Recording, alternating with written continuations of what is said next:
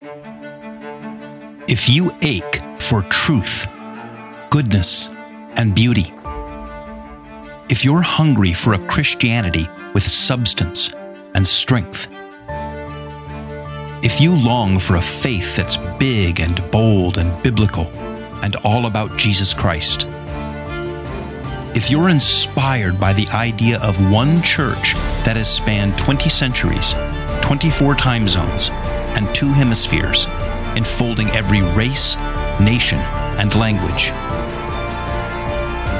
then you're considering Catholicism. Well, Ed, here we are again in the forest. Love it.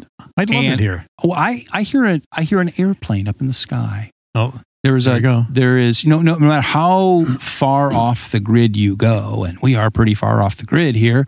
I mean, there's nothing but gas station pizza down the road right. out here in the deep woods with the turkeys and the Right. you know well the other, the, critters the out- other lurking woodland creatures. Well, we've got the turkey herd and the Bambi menace. The well, and- the the deer and the bunnies waiting for you to leave so they can eat the things you planted. Well, I have trail cams out here, and I know for a fact that not only at night do raccoons and possums, but coyotes. I have seen Oh. Coyotes on my trail cams, and not only that, I am still trying to believe, not quite convinced, that Sasquatch might be out here. But Okay. nevertheless, and despite all of that here in the deep woods on the shore of a great lake, we have airliners flying over our head. Well, and this begs the question for me anyway: wh- How do you bait a Sasquatch? Or are Well, we the are we the maybe bait? we're the bait? I want to know what Sasquatch eats. You know what? This would be an excellent test for Chat GPT. I mean AI. We can we can have. Oh, we should totally do that. When we're done recording, we should take our phone here and we should ask Chat GPT how to catch a Sasquatch. Okay, yeah. Like, you know, I'm, I'm thinking like bait, but then what's the trap? You know, like Right. I'm imagining kind of like in Roadrunner cartoons or something, or in Elmer Fudd, like there would just be this giant box with a stick and, Right. and then a Right. string, you know, and then when Sasquatch goes into the box to get, you know, the cookie or whatever, Right. we pull the string out and the box falls on. maybe they're smarter than we think, and we could leave like Xbox in there, and, That's and right. they, could, they, they, they wouldn't even want to come out. That's right. Like, So anyway, an airplane has flown over. I think it has gone by. So we can uh, turn to the topic of the day. And all I know is that you uh, texted me the other day and said that you had a very interesting conversation with somebody or some people, and that you couldn't wait to tell me about it. And it was about Catholicism, and that's really all I know. And so I thought, well, let's do this for the listeners in real time. So apparently, you had some really interesting conversation about Catholicism with some Protestant friends of yours. And so you go and tell me about it, and we'll talk about it. all right. The setup is: I have three friends from high school. I've known them all since the seventh grade. Love them to death. We have stayed in contact for the most part all these years. Two of them live in this area. One lives in Florida, which is many states away from here. And we see each other in various combinations once in a while, a few more than others. There's one guy that I have started keeping con since he since he retired. We've been having breakfast when we can and and so forth. Anyway, so he knew that I was considering Catholicism, but the other mm-hmm. guys didn't know. And we planned a weekend last weekend. We all met, and the four of us plus our wives went to see the Beach Boys. Ooh, fun.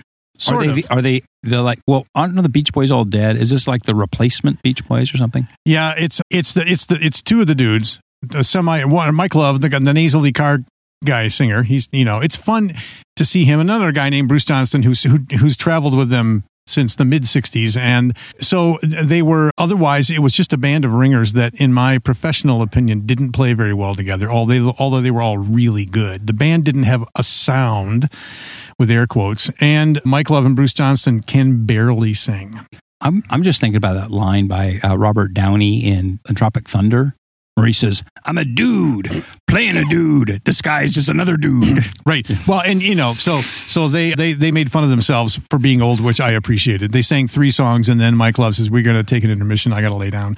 Um, anyway, so we did that, and we so we all stayed overnight. This guy's got a place, and we all stayed overnight. And in the morning, we all went out for breakfast. And as it turned out, we couldn't get a table for eight. So the ladies all sat together and the guys all sat together. It was just, it just happened that way. It was like ladies were starting to sit down and we're like, well, okay, we'll, we'll all sit over here. and the the Catholic thing came up in conversation, and then there was no other topic the whole morning. In, in in the in the booth there, and their their reactions ranged from intrigued to just outright appalled. And th- these these guys are uh, all Protestants. They've all been serious about their faith ever since I've known them. What Okay, f- what flavor of Protestants? one one is a Baptist or was a Baptist, goes to a big evangelical church with about eight billion people in it. Uh, another one is uh, a worship director at a. He's just kind of a strummer on the guitar and the piano, and uh, well, you can't strum a piano, but anyway, if anyone could, he could, and he leads worship at this tiny, tiny little country church, very rural. And the other guy goes to another big evangelical church, but they were Baptist growing up, and I think one of them was a Methodist, and one was a non-denom, and so that was, you know, Now they're Uh, now they're big. Now they're contemporary evangelicals. Yes. praise and worship music, the whole nine yards. Yep, the whole Okay. thing. Yep, Okay. exactly who I was Right. for a long time. And as we talked about it, so the question here comes the questions, and they're all the questions that I would have asked. All they're all the questions I asked you, and there was a little bit they they were really respectful because we're friends. I mean, you know, we're good friends, but they wanted to know well how okay behind this all was "Ugh, Ed. What are you doing, man? Like that was the subtext, you know, and to start out first, two things to say about this. The first thing is, and then I want to get your reaction to the way I handled this, or you know, Mhm. I was telling, I told you a little about it, and you said, "Oh." First of all, I'm very happy to report that I had answers and was able to defend myself Great. thanks to your well, your discipleship of me here on the air. Thank you very much. On the air and off the air, I had not only good, solid answers to defend what I was I was saying, but I was also able to cut through some of the sort of spurious questions. You know, an example being one of them said, "Now, you know, Ed, I read in the in the Bible. I don't know a lot about this, and this is this is his flavor. You know, I might be very smart, but I know this much. That kind of you know, and I, you know. But when Jesus said when he did the Last Supper, he said, you know, as as you often as you eat and drink this, do this in remembrance of me. Now, I just think that's pretty plain. That's just plain. That's what it is. How how is it that the Catholics got all the way to it being some sort of right? And when he said the word right, the other two guys were sort of nodding, and I and I thought that the word paganism was drifting around in between the pancakes and the toast, sort of without being said, you know. And my answer was that if there was just a book and all we had was the book and all we had was one paragraph, then sure. But that's not the case. It's uh, it's mentioned in other places and Jesus also said in very, uh, at least one place, eat my uh, flesh and drink my blood. He said it when he was preaching one time. John chapter 6. And in fact, he said it and it offended everybody so bad that the crowd left him. I got to go investigate. I got to go read that anyway, because it cracks me up. Anyway, so we it, launched a long discussion about the early church and apostolic tradition and all of that. And I'm happy to say that I didn't get any. They never were able to say gotcha. They were they, they and and one of them at one point said, "You know, you make some really good points." But here's the thing that was let's talk I want to talk about more about the subtext, the the paganism subtext. That was the thing. How did it was obvious to me because I used to be them that they thought of okay, so so communion is just a simple little reminder. And that's all. There's nothing mystical about it. Nothing mystical about it. It's just, hey, just do this and remember me until I come back. And there's nothing mystical about baptism. It's just an outward symbol of an inward change. It doesn't do anything for anybody. It's not really necessary. It doesn't change you. It doesn't do anything. You just dunk it under the water. And that in that was a revelation to me how far I had come that I realized I I no longer that I that I think of some of the things that we've been talking about as a little bit mystical and I really like it. It's the Protestant I used to be and the Protestants that they are. They like it very very plain and there's nothing spooky about it whatsoever. It's all right there on the surface. Jesus died for our sins and that's that. That's all it is. That is just all it is. Transactional. Yeah. Okay. Yeah. Good word. right? Yeah. I mean, that's a word that comes to my mind as you describe that. It's a it's a transactional view. It's a reduction. So Yep. it's reductionistic to this transaction. Jesus paid my debt on the cross. That's it. We're done. You know, exchange. You know, his ticket for mine. Transaction paid. I mean, you know, you know, remember those things too that you talk about. That it's like it's like if you had a huge credit card debt and some guy like you know Right. paid it off, and then you woke up one day and go, "Hey, your debt's been paid off, and now you're free." And you go, uh, and certainly there's a dimension to that to the gospel, right? Right. But it's a reduction to nothing but a transaction. And they and to their credit they all take it very seriously these are good these are good men okay Yeah. these are men that don't cheat on their wives these are guys Right. that that have worked hard all their lives Oh, and, yeah. and treated people fairly and and, and Yeah. all the things you know these are these are great guys Oh well, do you, that was your world. It was my world, my Right. whole adult life until I. so this is not any this is more about how they see things Yeah. and how they how they see the Right. world uh, their worldview. yeah. the template they put on it. and I was uh, I could talk a lot more. I mean, I would I would like to listen a lot more in upcoming episodes about the things that maybe we talk about the sacraments more. I love that they're sort of mystical, and I love that God is bigger than I can imagine Him.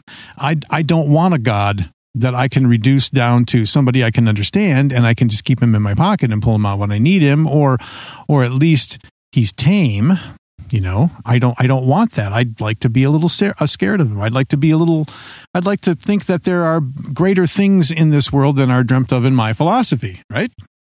So what say ye?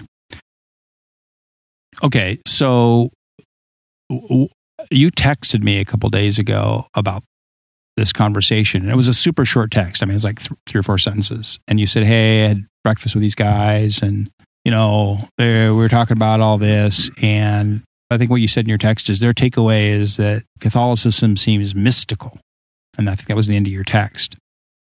And my reaction as I read that was, I almost texted you back, but I didn't. So what? Yeah.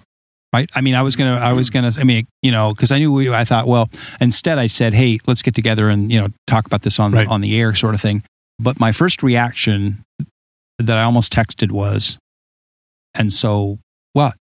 Like, it seems like Catholicism seems mystical, and you go, yeah, so what? Well, I, I, I don't think it should be, and you go, I don't like that, and you go, well, okay. Uh, that's your preference. See, right my, my takeaway from that is you prefer it not to be Right. or it's not your preferred style. I prefer things that aren't you know spooky and mystical and supernatural. You go Right. Okay um that's your preference but do you have any reason to think it's not other than that you would prefer it not be? Right. Right- right? I mean so you know my, my reaction is is like what i want is i want my christianity to be like you know non-mystical non-spooky there's a word like you know internet word woo w-o-o mm-hmm. apparently and you know we're old and not very hip or whatever but i figured out that on, on the inner tubes right so when you talk about something like woo it means like it's it's like spooky and mystical like woo Right. Okay. woo right right? So so it's like it's got you know it's the woo, and you go Right. yeah, yeah, you know, it's like I prefer there not to be any woo, Right. And you go, "Eh, okay, I get that you prefer that, but but do you have any reason to think that Christianity isn't mystical or supernatural Right. or whatever? Other than you wish it were not, or you come out of a subculture in America where like that's not your thing. You go, right mm, you know, okay, so because I want, I want to take a couple of things that you said and kind of bring them together here. So first of all, these are good guys, and that's the world that I, you know, lived in most of my adult life before I entered the Catholic Church, and I was one of those guys. Everybody that I worked with, all the other pastors I knew, the seminary I went to, right, the people in my churches, I, yeah, I get it.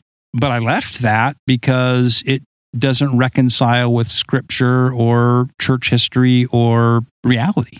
Mhm. Okay.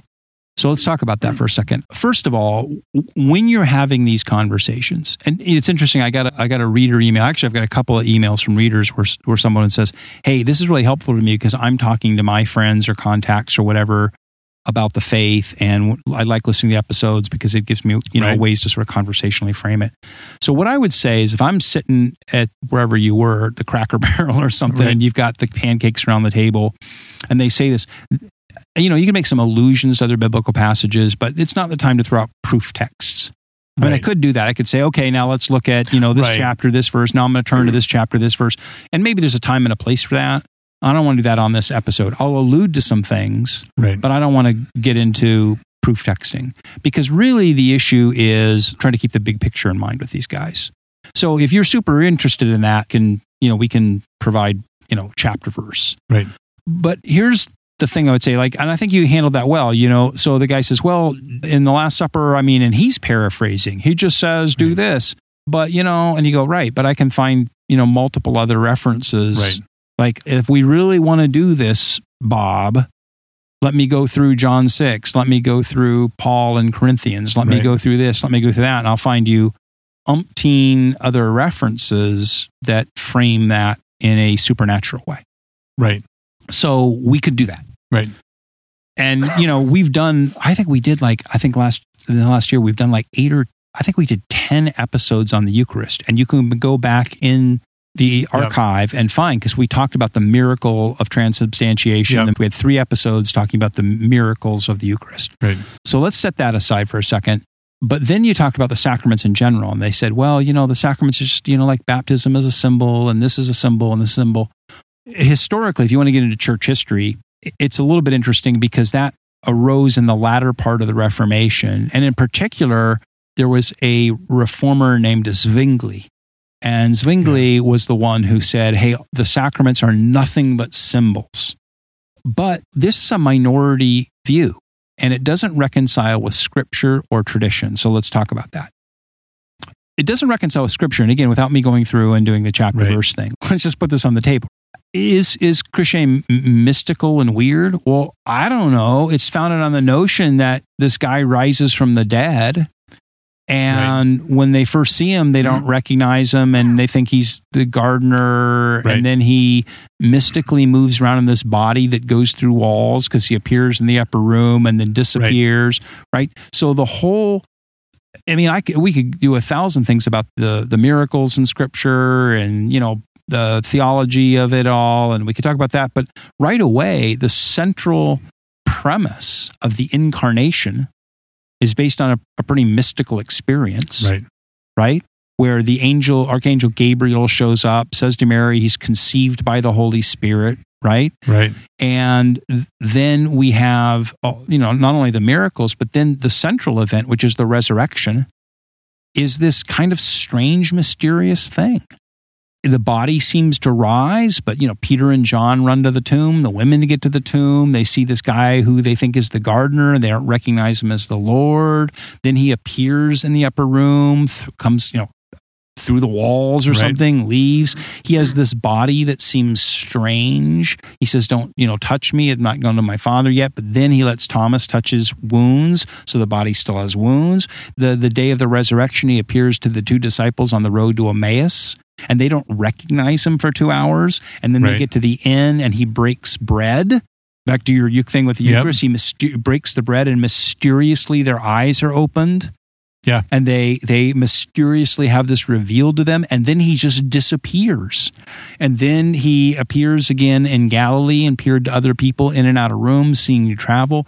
He appears up in galilee and does the mysterious thing with the fish and they eat breakfast together. And then after that they're talking and then he and then he ascends i love cs lewis i think described it in mere christianity he said and then he goes up into the air in exactly the opposite fashion of a paratrooper coming down from Right. it. Right. He just kind of goes up and is hidden by a cloud. And then these two angels appear and go, well, you know, somebody, you know, he'll come back down. And you go, well, now if that's not kind of spooky and weird and mystical Right. and supernatural, I don't know what is. right. Right. So at the very core of Christianity, set aside Catholicism. Right. The whole thing is based on the intersection of the supernatural and the natural. Mhm. And when we talk about mysticism, let's just define what we're talking about. It is that an awareness of and an interaction with the supernatural dimension. Mhm. At certain points, the your awareness, that, that kind of mystical, spooky woo experience is is is the supernatural revealing itself within the natural, like the appearances of angels and resurrected right. bodies, and at the baptism of Jesus by John in the river, a dove coming down that's the Holy Spirit, while, you know, a, a voice mysteriously says, This is my son, right?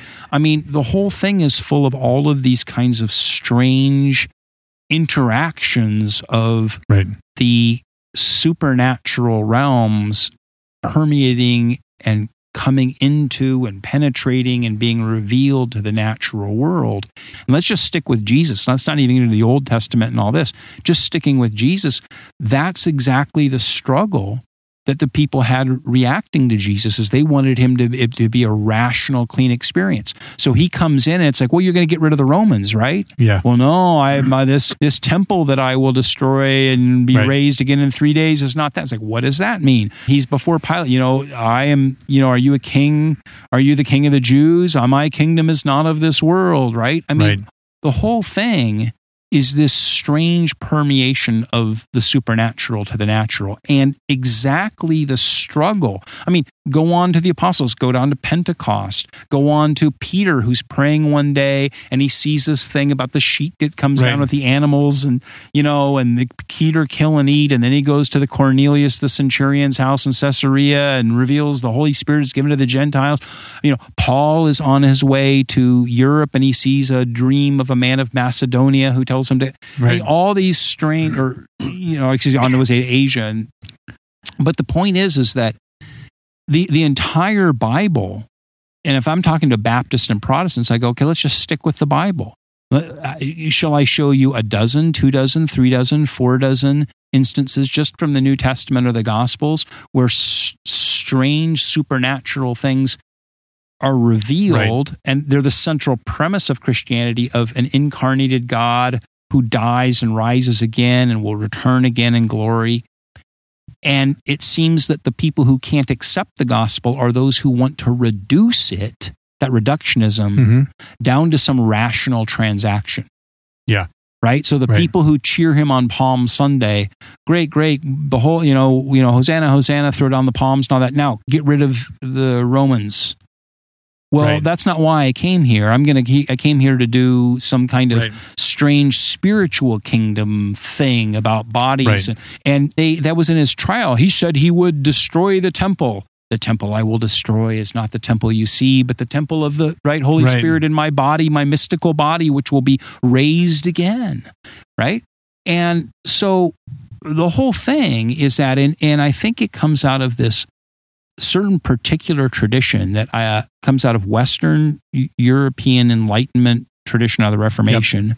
and then into the American character that wants everything to be tidy and kind of rational and transactional. Well, that was the whole Enlightenment thing, wasn't it? That there isn't anything except what we can see and measure. Right. And we've talked about that on the podcast many, many times. I think we've had multiple episodes. We'll talk about it because we're going to build an index of the episodes for all of you because we're now at like approaching 150 episodes or something. But, you know, we've talked about that, that the, the Christianity is about more than you can see and measure. Right. And the supernatural is about more than what you can see and measure. And when you look at, you know, you talk about what, what flavor of Protestants they are. And again, you and I both worked in the megachurch world for years. I've yep. worked in the megachurch world for 20 years.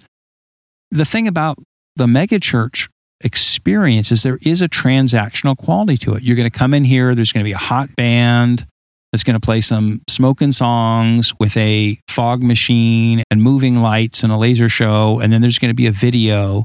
And then the guy is going to give a message, not a sermon, not a homily. He's going to give a message where he talks about practical things and he encourages you to make these sort of transactions with God. So trust God and he'll do this for you. He right. died for you so that now you're right. liberated free. There's, it, it is really a transactional sort of theology.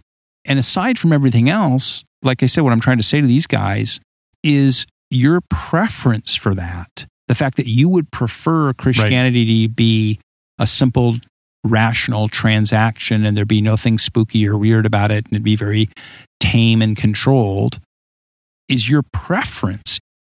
And your right. preference is like, so what? Uh, what we should be asking is that what it is? And again, if I just start with the four New Testament Gospels Matthew, Mark, Luke, and John it's not that. There's nothing in the Gospels that's tidy, rational. It's full of, full of pretty spooky stuff. So right out of the gate, there's that. And then you talked about the sacraments. And like I said a minute ago, Zwingli and the whole thing about the sacraments being symbols.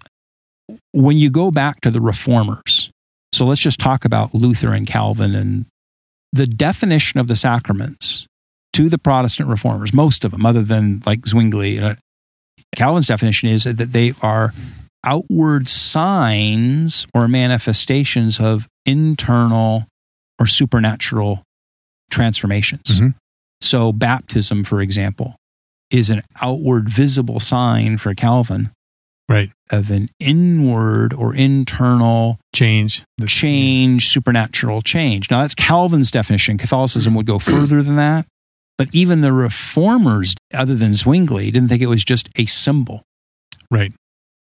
And that brings me to the other point I want to make. And it sounds like you kind of went there with these guys. And that has to do with tradition. And it's something that we bring up over and over and again in this podcast because it's central to the discussion with Protestants. And that is the notion of tradition and what the role that tradition plays. And here's what I'd say. Let's apply it to this. If we went back to all of the Christians that have ever lived, okay? Mhm. All the way back to the apostles and the generation after the apostles. And we were to look at some of these questions like what are the sacraments? Or is Christianity mystical in its character? Are there mystical dimensions to the Christian life? Are there mystical dimensions to the liturgy and worship, right? Right. Are the sacraments mysterious and mystical in character and, and, and supernatural in character? What we would say is that from the apostles on, everybody has believed that until some Protestants split off Right. and stopped believing. But if you looked at all the Christians in the world as of today, and we looked at Roman Catholics, Eastern Orthodox, Syrian Right. Rite, and even among Protestants, half of the Protestants, like the Anglicans, the Calvinists, Presbyterians, Lutherans, right? Yep. All of them would say the sacraments are mystical and transformational. So if you think of all the Christians who have ever lived today and up until now and think of a pie chart, Right. What you would have is even today, it wouldn't even be all Protestants that think that, but a very small sliver of global Protestants think that. I know Right. for a fact that even Protestants don't think that, you know, the non mystical Right. thing, don't think that in Latin America or Africa. Because I've been to Latin America and Africa when I was doing missions and missions training and teaching and stuff. And I can guarantee you that you go to Latin American, you know, Central America, South America, I've been to Africa, Asia. I guarantee you for a fact that Protestants there are more charismatic and mystical and have Yeah. a greater awareness of the supernatural. So, what it really comes down to is a very small sliver of guys Right. who live in a very small subculture in America who want everything to be reduced to this rational transactional thing. And then if you add in the historic, you know, the G.K. Chesterton's Democracy of the Dead, Yes. all of Christians Yeah. ever lived before, what you come down to is, you know, of all of the followers of Jesus Christ that have ever lived, you're like in 3%, like this 3% pie slice, which in my mind presents you with a sort of a dilemma, which is that are you saying that the other 97% of Christians who've ever lived or live Right. today are all wrong? Now, Right. maybe they are. Maybe you there has been a great apostasy that the church just went wrong from the time of the apostles on Yep. and that nobody has been able to look at scripture and discern the real truth of scripture until you and your buddies came along 100 years ago or 200 years ago in, in, in America and certain parts of Europe and decided to reduce it to what you've reduced it to. Right. Now, that's possible. That's a way you could go. Right. But I'm going to use a word, which I know these guys would, it would be offensive to say this to them, but I'm not saying this about them personally, but their viewpoint is arrogant. Because it, it's a tremendous arrogance to go, you know what? All the Christians that have ever lived from the time of the apostles on, the vast majority of them have never really understood scripture. they don't get it. They don't know how to read it. They didn't. They've, they've been doing it wrong all along until me and a couple of my buddies in here in the upper Midwest decided to make our churches like this. And that's the way we Right. want it. And all the rest of you have had it all wrong for 2,000 years. And I, I just look, dude, that's, you know, it's a way you could go. I mean, that's a strategy. But I'm just telling you that if you are going to say that the church has had it wrong for 2,000 years, and even most Protestants around the world have it wrong to this day, then you better, the burden of proof is on you to bring some pretty strong evidence to the table. Like Yeah. you better walk me through and show me those verses and show me how because I'll I'll show you all of the people who've written on those verses from the church fathers in the first century to today, and including all of the Protestant reformers who wrote on those things, like Calvin and Luther, Right. and and I'll show you how they all, from their commentaries, we'll go we'll Right. pull out the books. I'll pull out the biblical commentaries and go. You know what? You do understand that what you're saying is that everybody has been wrong and everybody has read this verse wrong. In fact, the greatest, most notable scholars, Catholic, Orthodox, and Protestant, have all completely misunderstood this verse until Dave from Michigan, sitting at the cracker barrel, Right. finally, right, Well, we read it rightly. we talked about this, and they one of the guys was a little more vocal than the others, and and he said, you know, he said, but okay, but who's to say what's right here? You know, I mean, we got scripture and we got all these, but these, you know, these things happened thousands of years ago, the the apostolic tradition, and now is, uh, and I said, you know, here's what it boils down to. Your church says that baptism is this or communion is this, and somebody else says something else. The que- the real question is here: who has the authority he said i said who, who has the authority to say that it is or isn't? And your pastor. You you're at a church and your pastor starts teaching something weird that you think is weird. Who has you just leave right? Who has the authority to tell him that he's wrong and that he has to sit down? Who has that authority? Increasingly nobody. Well they don't rec- wouldn't rec- and these guys i don't this is a this is a thing because they've lived in this all their lives i Mhm. think they just haven't thought all the way through it there No, hasn't I been mean, a need to like to be generous to these guys because I know they're good. They're good people, but they live within a subculture. Yeah. But the problem is they can't. They don't see themselves living in this subculture. So when I uh, one of the colleges that I attended on the library of the university was carved this saying. I think it was of the Roman uh, writer Cicero, but I remember being impressed by it. It said, and I'm maybe paraphrasing here, something that he who knows only his own generation is forever a child. Hmm. And the notion was like, okay, I live within a very small subculture. I live Right. within, you know, the upper Midwest, you know, part of West Michigan, Right. white people, you know, of a certain age right and a certain demographic. So basically, to be fair, like basically baby boomer white guys living in the upper Midwest. And I am universalizing my experience and projecting Right. it out on the rest of the world. You know, what we say the intro to this podcast, you know, every race, nation, Right. language, 24 time zones, two hemispheres, 20 centuries. I'm projecting out that.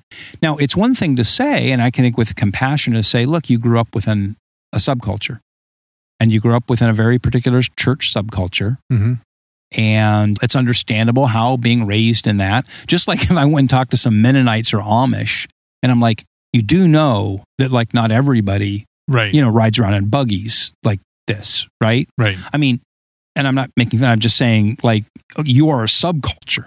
right And I get it that if you grew up in the subculture, then that's normative. Right. But are you aware that you're part of a subculture? right Because the thing about those guys, and they're good guys, I don't even know these particular guys, Right. but guys like that is they don't have the self awareness to realize that they're part of a subculture. Right? Like, are you aware that for 20 centuries, 24 time zones, two hemispheres, nobody else thinks that? Right. that if we went around the world and visited, you know, even even evangelicals in Africa, evangelicals in South America, evangelicals in Asia, they wouldn't. Other evangelicals in the United States are part of other races. If we went to black churches, black Protestant churches, Right. they wouldn't say that. Right. And there's a strange, and again, I'm not trying to beat up these guys, but there's a strange sort of lack of awareness that they are within a very narrow subculture. And I think that part of it is, and that's what appealed to me about Catholicism, because Catholicism means the word Catholic means universal. It- Yeah. It, was it was a for me a process of being awakened to the realization that it's all much bigger, and I have to be aware uh, of the bigness and the diversity of views out there, and then I have to sort that out. Now, when the Right. guy was saying, "Well, who's to say?" You know, another thing that's occurred to me over time is there's this uh, line in the book of Judges. So the period of the Judges in the Old Testament was a period after Israel had come out of Egypt and the 40 years in the desert and they moved into the land. And there was a period of uh, several hundred years there before the kings arose. So Saul and David and Solomon. And it was ruled by the judges, which are basically like these kind of tribal leaders. Okay. But there's a phrase in the book of Judges that describes that period of history and it opens each kind of sequence in the book of Judges. And it says, In those days there was no king in Israel, and each man did what was right in his own eyes. Yeah. And really, we kind of live in that space now in evangelicalism where there is no, to, to the point I said, there is no king, there is no authority. There's no controlling authority. Each pastor or each individual listening to each pastor is basically free to make up the version of Christianity Right. that they prefer. There's, uh, you know, I have uh, on Facebook, I have a lot of friends. Uh, you know, I've had led a kind of a public life, so a lot, I have a lot of Facebook friends who, if they comment on something, I have to go f- try to figure out who they are because I can't remember who they are. You're so popular. See, I, I don't I have very many Facebook friends. I don't. You got to take guitar lessons from me. I'm telling you. Anyway, there are a lot of posts about, you know, finally found a church I really like, really agree with this pastor. This all it's this is all cut from that cloth, right? And, and people have said to me over the years, oh, when they found out that my wife and I had we're looking for some place to go to church. Oh, you have to come to our church. You would love our pastor. You would love the band. The band is so good.